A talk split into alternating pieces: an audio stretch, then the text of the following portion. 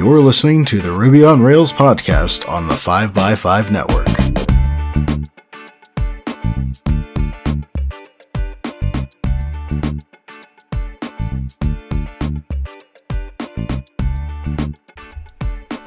You're listening to episode 321, and I'm your host, Brittany Martin.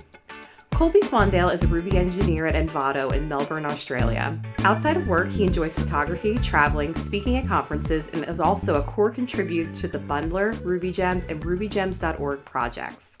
Colby recently started a new project called Ruby API to help improve finding and reading Ruby documentation on the web. Colby, thank you so much for staying up late to, to, to speak with me today. no worries. Thank you so much for having me on the show. This is actually my first podcast uh, uh, ever, so very nervous. I'm also on call as well, so I'm hoping my phone doesn't go off during the episode, but very excited. I have a feeling our listener base completely understands where you're coming from. So let's go ahead and go forward. So, Colby, what is your developer origin story? So, my entry into programming was actually uh, when I was in high school. I think I was 15 or 16 at the time. Uh, and for some odd reason, my art class actually had some technical lessons. So that revolved around like programming HTML sites, um, like learning uh, Adobe Flash. I think it was Macromedia Flash at the time, uh, and using action scripts to like program like Flash games and animations and such. Um, yeah, and that was kind of my you could call it a gateway drug into uh, programming because I think I fell pretty much straight in love with it, and I think afterwards I started going kind of down my own road. So I did a lot of HTML at first, and then slowly picked up uh, PHP. Uh, so messed around with PHP a bit. Then I found out about WordPress uh, and thought it was like really cool that you could just download this whole entire blogging platform uh, and pretty much customize it any way you wanted. Um, so I messed with like PHP for a couple of years, and then I think during uh, when I was in uh, in Australia we call it senior college, but I think it's more I think in like American or international terms it's uh, still high school, but it's the equivalent to our year twelve. Uh, I picked up like I got my first phone, which turned out to actually be an iPhone, and so when I immediately got home, I started downloading like the X Xcode and started messing around with Objective C. Um, and then I think I think I was playing around with Objective C for about a couple of months, and then I found out my local uh, city council was running like a technology competition, and it was the competition was basically pretty much open to any idea around technology and kind of getting the idea to incorporate that into like the community and somehow and using technology to help people in the local community. And i actually designed a, a very small application that basically read uh, like an xml feed of local events that were happening around the city. And i basically took that xml feed and put it on a map. And then uh, you you could tap on like the the pins on the map, and then it will bring up like more information about like what the event was, things like where it is, what's the description, uh, any photos um, you could bring up, and then uh, I think I waited for uh, like two or three months, and then I heard back I actually won that competition, which was really exciting. Um, and yeah, I thought I actually really like programming. This is something I want to do professionally. So I finished high school, then um, I moved to Melbourne, which is where I am currently located, and I went to a trade school to do uh, basically an IT course, uh, and I did that for two years. But then halfway through the first year, I found a part-time local uh, web a job that someone was hiring for. Basically, just someone uh, that had experience with uh, WordPress and another PHP CMS system called Joomla. And basically, they were just looking for someone who knew the systems and could like design themes and add, add a bit of functionality to some of the sites. So I have somewhat of a similar experience in the fact that when I first started learning to code, I decided I was going to go to a hackathon and join a team and we actually managed to win that hackathon, which I never saw coming. And so having that validation early on in your developer career, it, it's so gratifying. So good on you for enrolling into that contest and winning it. And I mean, I have messed around with Objective C before. It is not an easy thing to learn and to grab. So I give you a lot of credit for starting out with Objective Thank you. C. Thank you. Yeah, it's uh, definitely a very uh, stark difference from PHP, and it, it definitely took a while to pick up. Oh, for sure. So you mentioned that you, uh, at the first job, that you did get some experience with Ruby. What was your first introduction to Ruby on Rails? Uh, so my first introduction into Ruby on Rails is also my first introduction into Ruby. So uh, this place I was working at, uh, it's called Private Private Media, uh, and they're basically like an online publication they have different sites that revolve around like politics, business, uh, uh, real estate, and such. Um, and they had an internal system that was built on Ruby on Rails version 2, I believe, uh, that basically managed all the paying subscribers. And uh, basically, you could, uh, if anyone subscribed to any of the sites, that will go uh, into this Ruby on Rails application, and you can manage the user through there. Uh, so the application itself was built by a consultancy shop, uh, and then we picked uh, we then picked up the development ourselves. Uh, so I think I was about six months into this job, and one day I come into the office and I just get slapped with this Ruby on Rails application that I had no idea even existed. I had basically no experience with Ruby or Ruby on Rails, so it was like no idea what was happening. Um, but then, uh, fortunately, I managed to get some uh, basically paid learning time to learn Ruby and learn Ruby on Rails, and actually bring someone in uh, for a consultancy to basically teach us Ruby on Rails. Um, and yeah, uh, I think we I think we did like a pretty much like a, a crash course in about two or three days.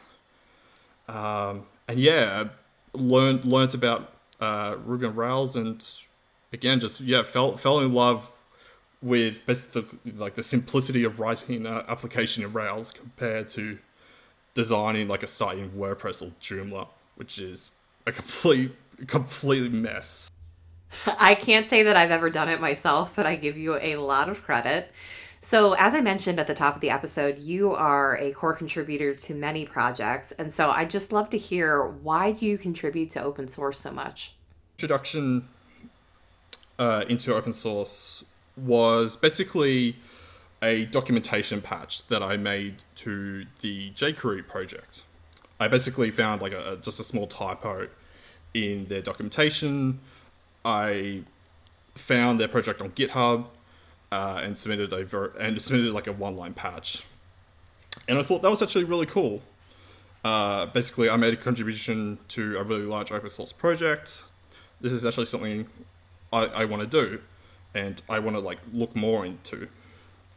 Then curiosity caught me, and I wanted to learn uh, like a really cool project uh, like a project that I liked in terms of like, hey, this this is actually like a, a project that seems fun.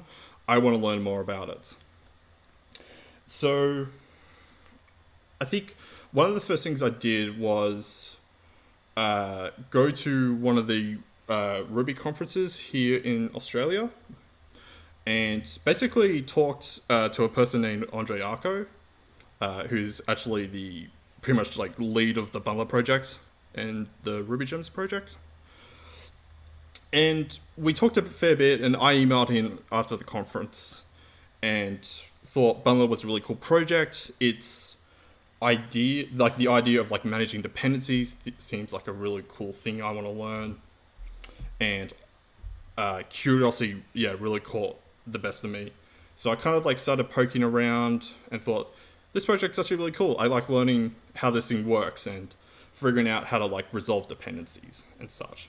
So I started, uh, yeah, submitting patches uh, uh, slowly, uh, and then more and more, and then eventually I became a core developer uh, on the Bundler project. But then I found slowly after time, I wasn't contributing to an open source project because I thought it was cool. Um, it kind of evolved to I want to contribute to open source because I like working with people and I like uh, working on tools that people use in their everyday jobs. And I like talking about like what problems people have using these tools and how we can make their lives a bit better every day. I love that. That is somewhat of a different answer than I've gotten before. So I love hearing your perspective. It does lead me into my next question. So, what does it mean to be a core maintainer and a release manager for Bundler? Mm. So many things, I'm sure. Yeah. there's no there's no single answer. Made contributions to the project in some way. It can be documentation. Uh, it can be issues that's actually how I got into the Bundler project. Was basically just going through the issue the issue list uh, in the GitHub uh, project for Bundler, and essentially just going through each issue and seeing like what I could do to help the situation. Um, and also obviously like contributing code. Um, it could be like new features. It could be bug fixes. Um, any of the any of those ways is a perfect way to become a core contributor to the Bundler project and we try really hard to recognize that as well. Uh, I think we do have a we do kind of have a tendency to not pay attention to people who are making like really good efforts to help uh, keep the project alive and make sure uh, that it's being well maintained. But I think, yeah, to maintain on a project such as Bundler, I think you just have to uh, be someone, yeah, who is passionate about the project. Uh, now that I remember, Andre Arko did a really good presentation about how I think it's titled "How to Be a Core Contributor in 15 Minutes Every Day," and it basically talks about how you can spend like 15 minutes per day, uh, and basically become a core contributor maybe like a month or two just by following like a few simple steps of like just looking at an issue and going, okay, how can I help make this project uh, a bit better?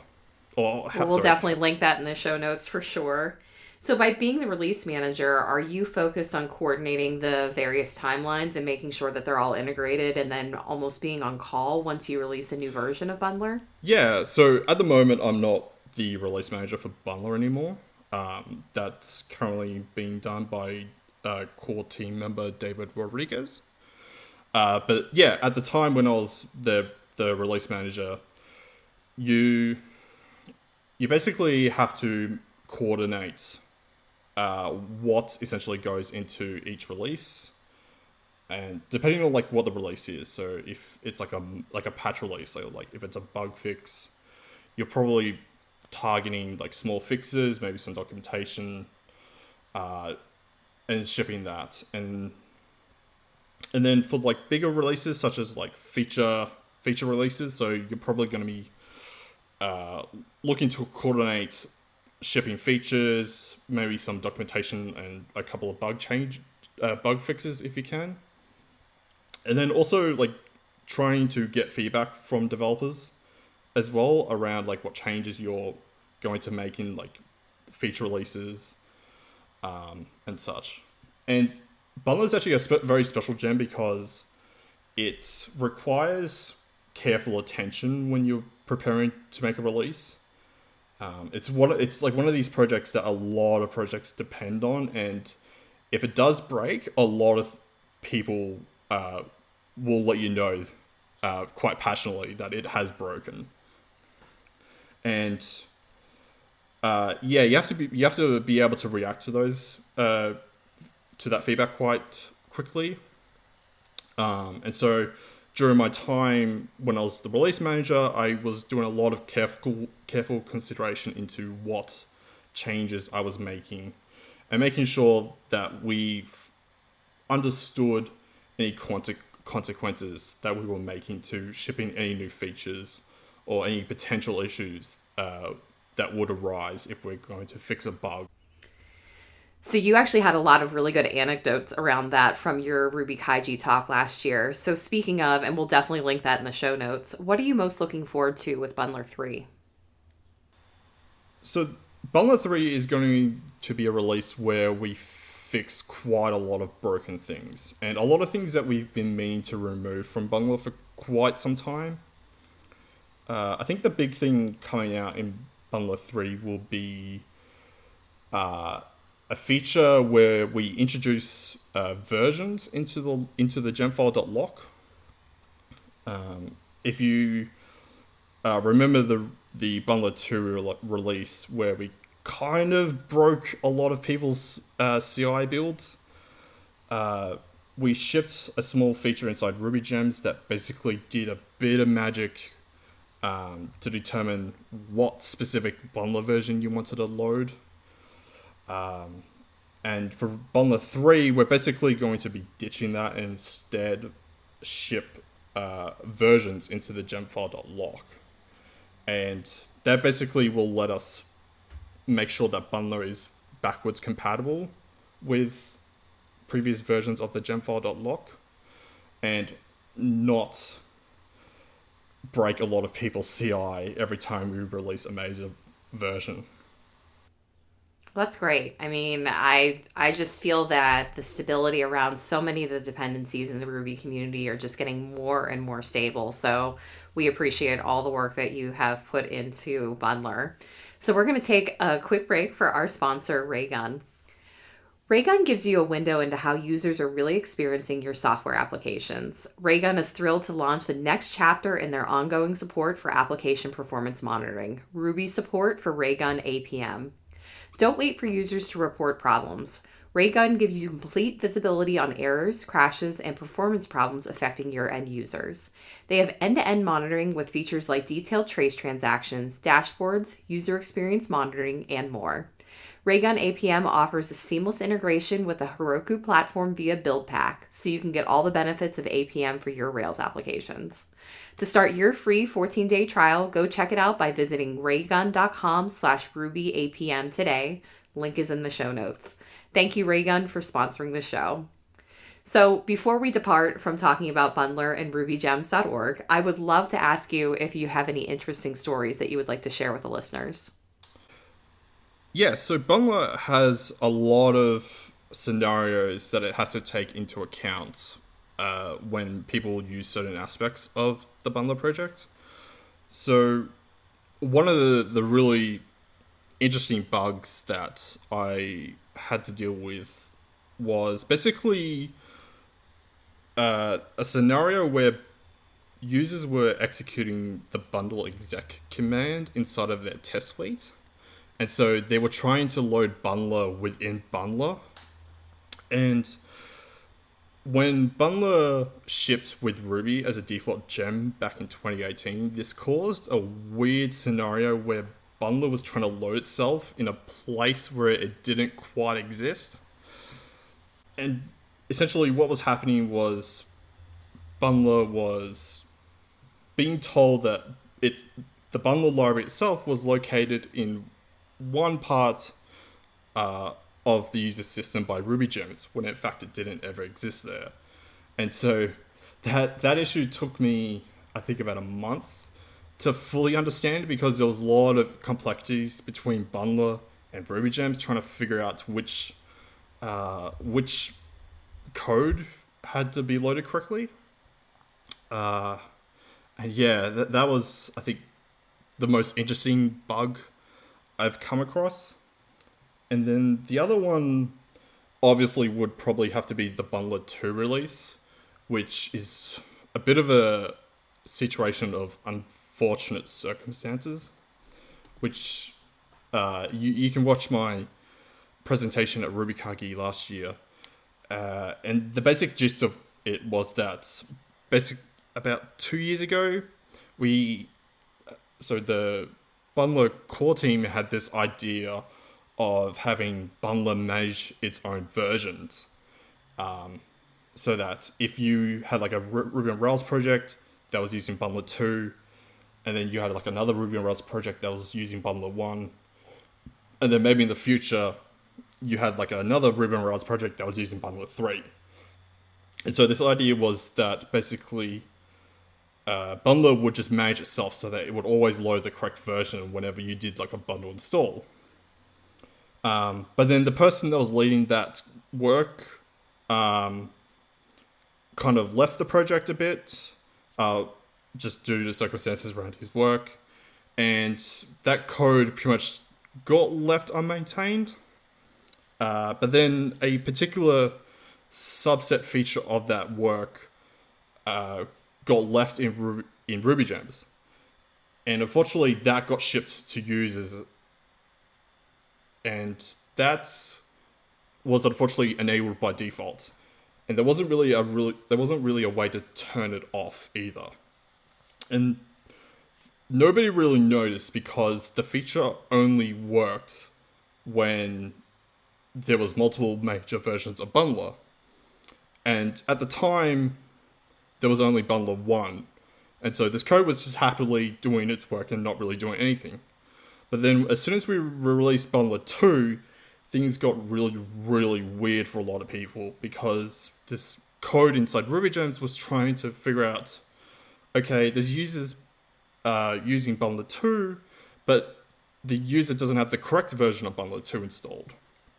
And yeah, in my presentation at RubyKaigi, I kind of laid out uh, a lot of like the issues around what specifically happened, and it wasn't all just technical either. A lot of it was around communication with the with the Bundler core team and our users, um, and some of the steps we could we could have taken to help lessen this situation. Uh, unfortunately, it wasn't something we could easily fix because Ruby Gems was pretty much it. Ruby Gems is shipped to all the users by default, and there's no easy way to have all Ruby users upgrade Ruby Gems. And so we ran into a lot of issues around like trying to communicate to our users to say, hey, if you cancel this issue, this particular issue in Ruby Gems, this is how you fix it. And also just trying to get users to upgrade Ruby Gems uh, is a bit of a complex situation because a lot of people just are not in control of their Rails environment, and so they just couldn't upgrade Ruby Gems. Oh, that's so interesting. So, among the many reasons I have asked you onto the show today, I wanted to ask you about the origin and uses of your new project, Ruby API. So, first of all, what is it?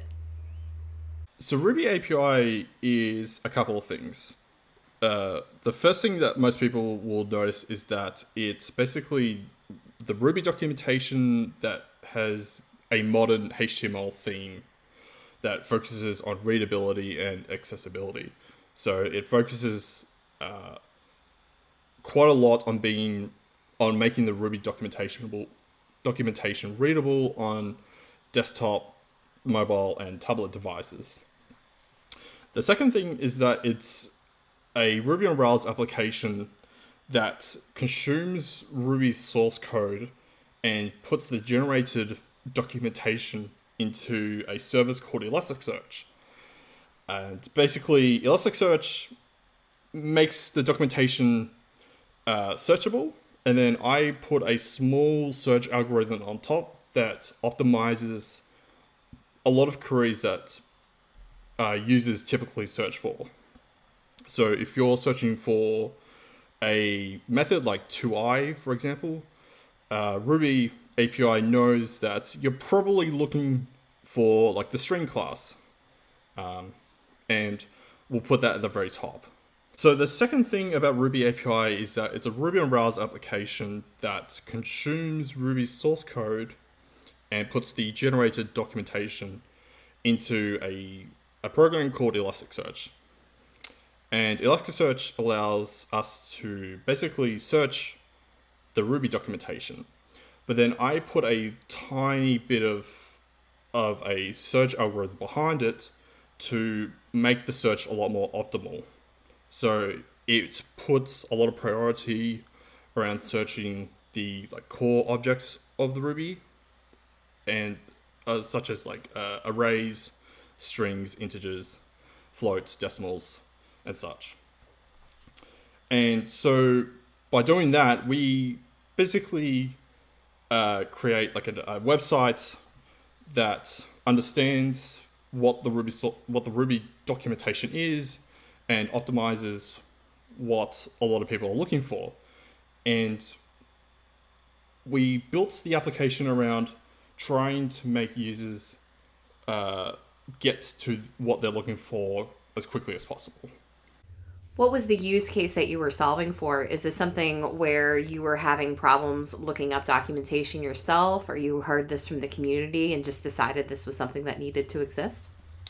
Yeah, so Ruby API was born out of my frustration with the existing services that were out there. Um, I, am in no means attacking uh, the existing documentation sites out there, but I found quite often that Google simply just doesn't understand the Ruby documentation. And if you search for particular things using Google, you get really strange results, um, especially around like particular like method names and such. Google just simply does not understand what you're talking about. I agree with that. With my experience, I often um, will get Stack Overflow answers above the actual documentation, which is really frustrating. Yeah. So one of the really cool things is that Ruby API is aware of what the Ruby documentation is. And it can tell Google specifically what it should index and what it should not index, and how to index particular things. And so we can optimize the SEO experience quite a lot using Ruby API. Well, I want to thank you for your work on Ruby API. I have already bookmarked it and it is my go to resource for Ruby going forward. So I'd love to know, Colby, what are your thoughts on the future of the Ruby and Rails communities? I think Ruby and Rails has a very bright future. I think there's a lot of people in the community that are coming into Ruby and Rails for the first time and are very passionate about these projects. I uh, attend conferences where half of the audience is attending the conference for the first time, and also they they've just started out like a new job and they've just come from university and they're really interested in Ruby on Rails and Ruby. So I think this I think Ruby I think like the the idea that Ruby is dying is completely untrue. I think Ruby and Rails are both very much alive and there's a lot of people behind that that are willing to take uh, Ruby and Rails into the, into the future. I think though going into the future, we need to try and get people to contribute to a lot of these projects that people depend on in Ruby, uh, around especially around like uh, Bundler, Ruby Gems, RubyGems.org, uh, even the Rails project, even the Rails source project. I think we have to uh, as a community current custodians of a lot of these projects, we have to make sure that we are welcoming, that contributing to projects is easy, uh, so that we can hand these these projects off to the future uh, contributors of Ruby and Rails. So Colby, how can listeners follow you and support your work? Uh, you can follow me on Twitter at Oceanic Panda. I am Colby Swandale on GitHub. Uh, if you're looking to support my work, I am currently being paid by Ruby Together to maintain Ruby on RubyGems.org. It'd be really cool if you could get your business uh, to support Ruby Together because they support me and a whole bunch of other developers to make sure that a lot of these projects that these businesses depend on for their day-to-day operations still continue to run into the future. That's fantastic. Well, as I mentioned throughout the episode, and I'm going to say it again, thank you for all of your work. We, as a listenership, appreciate everything that you do. You've done so much for the community, and we're excited to see what the future brings. Thank you so much. You've been listening to the Ruby on Rails podcast on the 5x5 network. Subscribe to us on iTunes, Google Play, or wherever fine podcasts are downloaded to stay in the loop on Ruby on Rails and open source software. While you're at it, please leave us a review and thank you for listening.